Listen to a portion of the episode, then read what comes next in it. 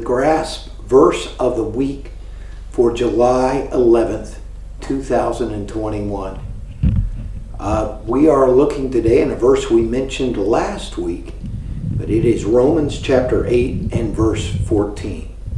The Apostle Paul wrote these words For as many as are led by the Spirit of God, they are the sons of God.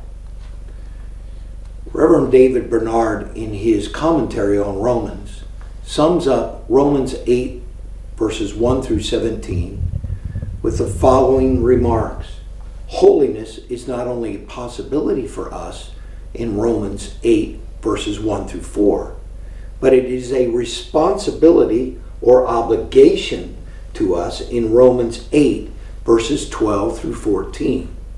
Moreover, it is our privilege, according to Romans 8, verses 15 through 17.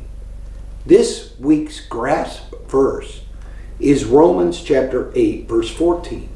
It is speaking of the responsibility of being a son of God. Although our relationship with Jesus Christ brings possibility and privilege, it also gives us some responsibility. If being born again, persons persist to live according to their flesh or their carnal nature, according to verse 13, they will die, speaking spiritually.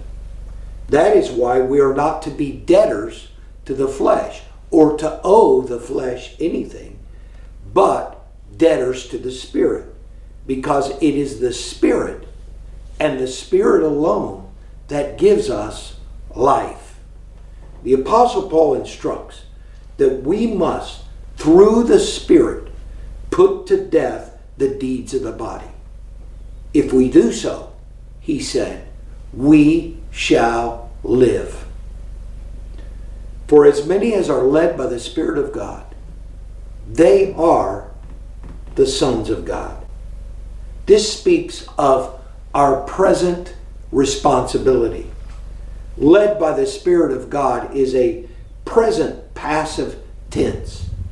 It means we are currently led by the Spirit. Today, right now, this moment, our past experiences no matter how rich, how powerful, or how sweet, in the Holy Ghost needs to be kept up to date. It needs to be current. The Spirit must be the present dominant force in the born again Christian's life. Jude reminded us in verse 20 and 21 of his short letter But ye, Beloved, building up yourselves on your most holy faith, praying in the Holy Ghost. Keep yourselves in the love of God, looking for the mercy of our Lord Jesus Christ unto eternal life. Stay connected with the will of God and stay disconnected from the will of the flesh. Our psalm of the week is entitled Sanctuary. and simply says, Lord, prepare me to be a sanctuary, pure and holy, tried and true, with thanksgiving. I'll be a living sanctuary for you. Let's pray together.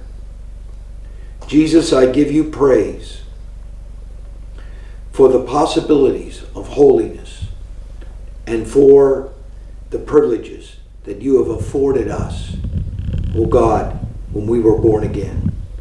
I thank you for the responsibilities that you have given us through living our everyday lives in victory and so that others will see our good works and glorify our Father which is in heaven. Help us today to remain pure and holy, true to you, O God, to be a faithful son to you as you are a faithful father to us. In Jesus' name we pray. Amen.